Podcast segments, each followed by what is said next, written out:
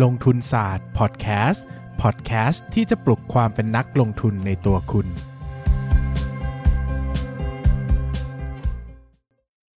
สวัสดีครับ ยินดีต้อนรับเข้าสู่รายการลงทุนศาสตร์พอดแคสต์รายการที่ชวนทุกคนมาพัฒนาความรู้ด้านการเงินและการลงทุนไปด้วยกันนะครับ วันนี้ชวนทุกคนมาคุยเรื่องเงินปันผลต่อจาก episode ที่แล้วนะครับ มีอีกหลายประเด็นมากที่ผมอยากจะพูดคุยกันนะครับ แต่ก่อนอื่นนะ ต้องขออนุญาตประชาสัมพันธ์นิดนึงนะครับ ตอนนี้ผมมีหนังสือพิมพ์ครั้งที่2นะครับของหนังสือมนุษย์ซึมเศร้ากับเรื่องเล่าสีขาวดำนะครับ เป็นประสบการณ์การป่วยเป็นโรคซึมเศร้าของผมเองนะครับ ซื้อไปอ่านก็จะเข้าใจโรคซึมเศร้ามากขึ้นนะครับ รวมถึงใครจะเหมือนจะป่วยนะ หรือป่วยไปแล้ว หรือว่ามีคนใกล้ตัวจะป่วยนะครับ เล่มนี้ก็จะสร้างความเข้าใจในการดูแลรักษาตัวเองนะครับ ตั้งแต่เริ่มเป็นจนหายนะครับ ผมก็เก็บรวบรวมเป็นบันทึกประสบการณ์ไว้นะครับ ได้รางวัลหนังสือดีเด่นจากกระทรวงสาธารณสุขด้วยนะ การันตีนะด้วยรางวัลนนี้นะครับ ก็ซื้อไปอ่านกันได้นะครับ แล้วก็อย่าอุดหนุนนะครับ เข้าไปที่เพจผมเลยนะครับ ปักหมุดไว้บนสุดนะครับ หรือจะดูจากเว็บไซต์ 13357.co ก็ได้นะครับ แบบนี้ก็ทำได้เหมือนกันนะสำหรับวันนี้ก็เข้าเรื่องกันดีกว่านะครับ เรามาพูดกันด้วยเรื่องของหุ้นปันผลเนาะ หุ้นปันผลเนี่ยมันคือยังไงนะครับหุ้นปันผลก็คือหุ้นที่มีการจ่ายปันผลออกมานะ จริงๆจะปันผลมากปันผลน้อยเนี่ยขอให้บอกขอให้มีปันผลเนี่ยเราก็นับว่าเป็นหุ้นปันผลเหมือนกันแหละนะครับคำถามต่อไปก็คือว่าอ้าวแล้วหุ้นจริงๆเนี่ยมันควรจะปันผลหรือไม่ปันผลนะอ่าฟังอย่างนี้ก่อนนะครับ เวลาเราไปศึกษาเรื่อง เรื่องอะไรนะ เรื่องกองทุนรวมเนี่ยนะครับก็จะมีการพูดเสมอว่ากองทุนรวมเนี่ยไม่จำเป็นต้องปันผลก็ได้ ผมก็จะพูดเสมอว่ากองทุนรวมเนี่ยไม่อยากให้ปันผลเลยนะครับอยากให้ออโต้รีเดมชันนะครับหรือขายคืนอัตโนมัตินะครับหรือว่าทยอยขายเองดีกว่า เพราะว่าการปันผลเนี่ยจะเสียภาษีหักหน้าที่จ่าย 10%ซึ่งผมไม่ชอบนะครับมันคือเสียการเสียภาษีโดยใช้เหตุนะดังนั้นเนี่ยวิธีการที่ดีที่สุดนะครับที่ผมแนะนำก็คือว่า ถ้าเป็นกองทุนรวมเนี่ยแนะนำให้ซื้อแบบสะสมมูลค่า คือไม่ต้องบันผลเลย ถ้ามีให้เลือกนะ แต่ถ้าไม่ไม่มีให้เลือกก็ไม่เป็นไรนะครับ คราวนี้แล้วถ้าเป็นหุ้นล่ะ คราวนี้หุ้นมันกลับจะค่อนข้างจะคิดคนละแบบเลยนะนะครับ เพราะว่าการปันผลของหุ้นเนี่ยมันเป็นการพิสูจ ว่าเป็นการพิสูจน์ว่าตัวบริษัทเองเนี่ยมีความสามารถในการจ่ายปันผลออกมาเป็นเงินสดได้นะครับบางบริษัทเนี่ยธุรกิจดีมากๆเลยนะครับแต่ไม่เคยมีเงินสด ไม่เคยจ่ายปันผลเลยเนี่ยแบบนี้เนี่ยมันชวนให้ตั้งคำถามว่าเฮ้ยตกลงมันมีเงินอยู่ในธุรกิจจริง ๆ หรือเปล่า เพราะว่าอย่าลืมนะครับไม่ว่าคุณจะมีตัวเลขกำไรเท่าไหร่ตัวเลขในงบเท่าไหร่เนี่ยตราบใดที่เงินมันยังไม่เข้ากระเป๋าคุณเนี่ยมันก็ไม่ใช่เงินของคุณถูกปะมันก็เป็นเงินในกระดาษนะครับดังนั้นเนี่ยใน basic concept ทั่วไปเนี่ยเราต้องการหุ้นที่ปันผลนะครับ ไม่ได้ต้องปันปันผลเยอะก็ได้นะครับ แต่ต้องปันผลในปริมาณที่เหมาะสมเพื่อได้เพื่อที่จะพิสูจน์ตัวเองว่า คุณสามารถทำมาหากินได้จริง และผลิตเงินออกมาได้จริง ๆ นะครับ คราวนี้คำถามคือแล้วปันเท่าไหร่ล่ะถึงจะโอเคนะครับก็อันนี้ก็เป็นปัญหาโลกแตกเหมือนกันนะครับเดี๋ยวเราจะกลับมาคุยกันเรื่องนี้นะคราวนี้ถามว่าหุ้นไม่ปันผลได้ไหมคำตอบว่าก็ได้เหมือนกันครับหุ้นไม่ปันผลเนี่ยนะเรามักจะเจอที่ของไทยเนี่ยมันมักจะเป็นธรรมเนียมแล้วแหละว่าจะต้องปันผล แต่ที่ต่างประเทศเนี่ยหลายครั้งเนี่ยเราจะเจอว่าหุ้นเนี่ยจะไม่ปันผลนะครับโดยเฉพาะตลาดอเมริกาเนี่ยเจอเยอะมากนะครับอาจจะไม่ปันผลนะครับอาจจะ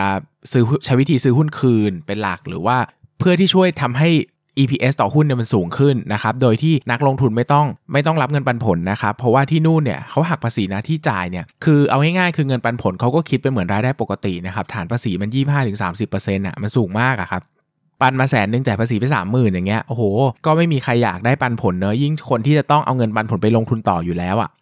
สมมติว่าคุณเป็นนักลงทุนระยะยาวใช่ไหมล่ะ คุณได้เงินปันผลมา คุณก็ไม่ได้ไปใช้ คุณก็ต้องเอาเงินก้อนนี้กลับไป reinvest ใหม่ไปซื้อใหม่ ก็แปลว่า โอ้โห ทุกปีคุณจะต้องเสียเงินไป 30%ในเงินปันผลนะ แทนที่คุณจะได้ไปลงทุนเต็มๆ1 0 0 0 0แสนใช่ไหมครับ เขาก็ใช้วิธีการซื้อหุ้นคืนนะ อย่างหุ้นอย่าง Berk Berkshire Hathaway เนี่ยแทบไม่เคยปันผลเลยนะครับในยุคหลังๆเนี่ยไม่เคยปันผลเลยนะครับ ก็ส่งผลทำให้ตัวมูลค่ามันเพิ่มไปเรื่อยๆนะครับ แบบนี้ก็ต้องทำความเข้าใจว่าทำไมเขาถึงไม่ปันผลเนาะ อันนี้ก็ต้องทำความเข้าใจนะครับ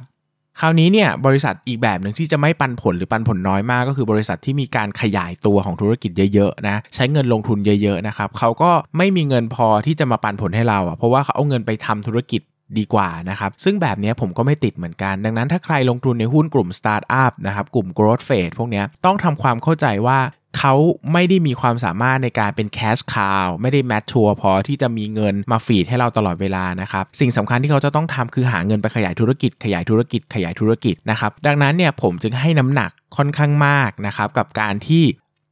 ไม่จำเป็นต้องปันผลก็ได้ แต่ขอให้เห็นภาพการเติบโตของกำไรสุทธิที่ชัดเจน ต้องมีกำไรสุทธินะ แต่อาจจะไม่ปันผลก็ได้หรือปันนิดหน่อยก็ได้นะครับปันนิดหน่อยก็ได้ คราวนี้ คำถามก็คือว่าแล้วปันมากปันน้อยมาดูยังไงเนี่ยผมเคยพูดไปแล้วว่าวิธีการดูว่าบริษัทไหนจ่ายหุ้นปันจ่ายปันผลมากหรือน้อยเนี่ยไม่ได้ดูที่เปอร์เซ็นต์ยิวที่เราได้รับนะครับเพราะาอันนั้นมันคิดจากราคาหุ้น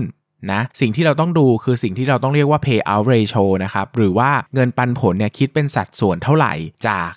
กำไรสุทธิที่ได้รับในปีนั้น เช่น บริษัททำกำไรได้ 100 ล้านนะครับปันผลออกมา 5 50 ล้าน ก็คือปันผลออกมา 50%แบบนี้ถือว่ากลางๆ ไม่มากไม่น้อย standard นะ ส่วนใหญ่อันนี้ประสบการณ์นะไม่ได้ทำงานวิจัยนะ ประสบการณ์ของผมในส่วนใหญ่จะเจอการจ่ายเงินปันผลอยู่ที่ 50%นะก็คือปันผลออกมา 50%อีก 50%ก็เก็บเป็นกำไรสะสมไปไปทำธุรกิจอะไรสืบเนื่องต่อเนื่องไปนะครับถ้าตัวเลขมาประมาณ 50 ผมไม่ค่อยติดนะครับถ้าเยอะๆเลยนะครับสมมุติว่าปันผลออกมาเกือบ 100%อย่างเงี้ย อันนี้ก็แล้วแต่มุมมองด้วยนะครับ ว่าถ้ามันเป็นหุ้นที่ mature แล้ว cash cow แล้วสตาร์แบบเอ่อโตเอ็มอิ่มแล้วนะครับเป็นบริษัทผู้นำในตลาดแล้วเนี่ยคุณจะปันผล 80% 90% 100%เนี่ยผมไม่ติด เพราะว่า 1คุณอาจจะไม่ได้ขยายงานเยอะแล้ว คุณไม่ต้องใช้กระแสเงินสดเยอะก็ได้นะครับ คุณมีกระแสเงินสดส่วนที่ส่วนที่เหลือมาจากไอ้พวก ส่วนกลับของค่าเสื่อมราคาอยู่แล้ว คุณขยายได้เพิ่มนะครับ หรือว่าคุณอาจจะไม่ได้มองเห็นวี่แววในการเอาเงินไปทำอะไรต่อ คุณก็ปันผลออกมานะครับคุณก็ปันผลออกมาได้นะอันนี้ก็ไม่ติดนะครับ แต่ถ้าเป็น growth phase เป็นหุ้นที่เติบโตเยอะๆ คุณยังกู้เงินแบบโอ้โหกู้เงินจักจักจักจักจักเลย กู้เงินหนักมาก แต่คุณปันผลเยอะ อันนี้ผมไม่เห็นด้วย ผมไม่เข้าใจว่าทำไมถึงไม่ ลดทอนการปันผลลงมา แล้วเอาเงินบางส่วนไปลงทุนบ้างนะครับเพราะว่าเงินปันผลเนี่ยจริง ๆ มันก็ไม่ได้ต้องจ่ายดอกเบี้ยไง แล้วก็นักลงทุนเนี่ยก็ชอบการเติบโตมากกว่า เพราะว่า Capital Gain เนี่ยมันให้ผลตอบแทนที่ดีกว่าเปอร์เซ็นต์ยิวอยู่แล้ว แล้วการที่คุณกู้เยอะๆเนี่ยหนี้สินมาเยอะๆเนี่ยถ้าคุณสะดุดสักก้าวนึงเนี่ยอาจจะทำให้เกิดอันตรายก็ได้ บริษัทอาจจะล้ม ดังนั้นการใช้เงินที่ตัวเองมีเนี่ยมันปลอดภัยกว่านะครับในช่วงเติบโตมากๆเนี่ยไม่ต้องปันผลเยอะก็ได้ ปันผลเท่าที่พอสมควรนะครับ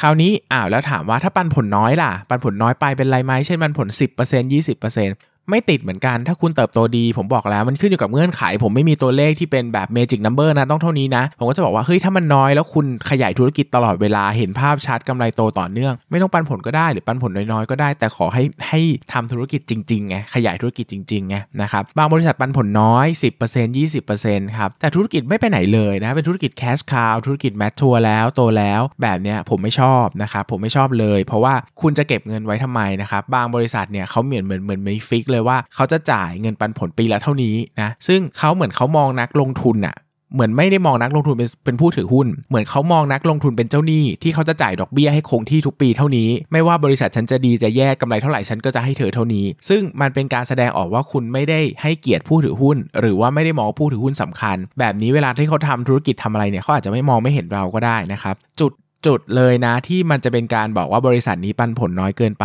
นะครับก็คือว่า ROE เนี่ยจะลดต่ำลงอย่างต่อเนื่องนะครับถึงแม้ว่ากำไรจะคงที่หรือเพิ่มขึ้นก็ตาม อันนี้ keyword เลยนะครับ ROE จะลดลงอย่างต่อเนื่อง ถึงแม้ว่ากำไรจะคงที่หรือเพิ่มขึ้นก็ตามนะครับเอาว่าถ้ากำไรเพิ่มขึ้นแล้ว ROE ไม่เพิ่มเนี่ยนะครับหรือว่าถ้ากำไรคงที่แล้ว ROE ลดเนี่ยโอกาสสูงมากๆ ที่มันเกิดมาจากการที่เขาไม่ปันผลนะครับ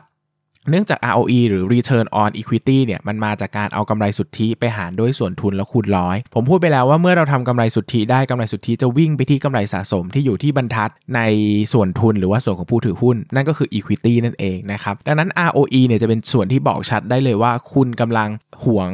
ปันผลหรือเปล่านะครับเพราะว่าถ้า ตัวหารมันเยอะมากๆเนี่ยสุดท้ายแล้วตัวเลขมันจะน้อยลงเรื่อยๆ นั่นแปลว่าคุณหัวเงินปันผล คุณไม่ยอมปันผลออกมานะครับก็ทำให้ตัวภาพรวมของความสามารถในการทำกำไรเนี่ยมันแย่ลงนะครับถ้าเทียบกับส่วนทุนที่คุณมีนะครับถ้าคุณจะถ้าคุณจะไม่ปันผล คุณก็ต้องส่วนทุนที่เพิ่มขึ้นอะไปไปบริหารกำไรให้มากขึ้นให้ได้จน ROE มันเพิ่มขึ้น หรือย่างน้อยก็คงที่ก็ยังดีอะนะหมายถึงว่าถ้า แต่ไม่ควรลดลงนะ แต่หลายบริษัทที่ผมเจอเนี่ยมีลดลงชัดเจนนะครับ แล้วก็ช่วงนั้นเนี่ยกำไรขึ้นด้วยนะ แต่เอา ROE ลดลงเพราะว่าหวงเงินปันผล ปันผลแค่ 10 หรือ 20%เองนะที่เป็น cash cow มาก ๆ นะครับ ตัวเองนี่ถือว่า โอ้โห แบบธุรกิจแบบไม่สามารถแทบจะไม่ขยายขยายไม่ได้แล้วในประเทศนี้นะครับ แต่ก็ไม่ปันผลออกมานะครับ ก็เป็นหลักการไว้ให้ดูแล้วกันนะครับ ว่าสำหรับคนที่ชอบลงทุนกลุ่มปันผลเนอะตัวนี้ก็จะเป็นไอเดียที่สำคัญในการหาหุ้นได้เลยนะครับ หาหุ้นเข้าใจหุ้นรู้จัก character ของหุ้นนะครับสำหรับวันนี้ก็ขอบคุณทุกคนมากนะครับ แล้วก็ใครใจดีนะ อย่าลืมไปอุดหนุนกันนะครับ มนุษย์ซึมเศร้ากับเรื่องราวสีขาวดำเนอะจะได้รู้จักผมมากขึ้นอีกแง่มุมหนึ่งนะครับสำหรับวันนี้ก็ขอบคุณทุกคนมากครับ คิดถึงทุกคนมากอ๋อแล้วก็ถ้าใครถามถึงนายปั้นเงินนะครับนายปั้นเงินน่าจะกลับมาเมษายนเลย เพราะว่าตอนนี้นายปั้นเงินมีไป collab กับ เออเป็นพอดแคสต์ชื่อดังอีกที่หนึ่งนะครับ ซึ่งตรงนั้นเนี่ยก็ใช้เวลาค่อนข้างเยอะนะครับนายปั้นเงินก็เลยบอกว่าโอเคคิวมันยังระเบิดเถิดเทิงกันอยู่นะครับ ก็บอกว่าเดี๋ยวมาเมษาละกันขอเคลียร์อันนั้นให้มันเข้าที่เข้าทางหน่อยนะครับ ก็เดี๋ยวถ้ามันมีเปิดตัวอะไรยังไง เดี๋ยวผมคงมาเมาท์ให้ฟังในพอดแคสต์นะครับเผื่อจะแวะไปฟังนายปั้นเงินที่ช่องอื่นนะครับสำหรับวันนี้ก็ขอบคุณทุกคนมากนะครับ สวัสดีครับ อย่าลืมกดติดตามลงทุนศาสตร์ในช่องทางพอดแคสต์เพลเยอร์ที่คุณใช้ แล้วกลับมาปลุกความเป็นนักลงทุนกันใหม่ในลงทุนศาสตร์พอดแคสต์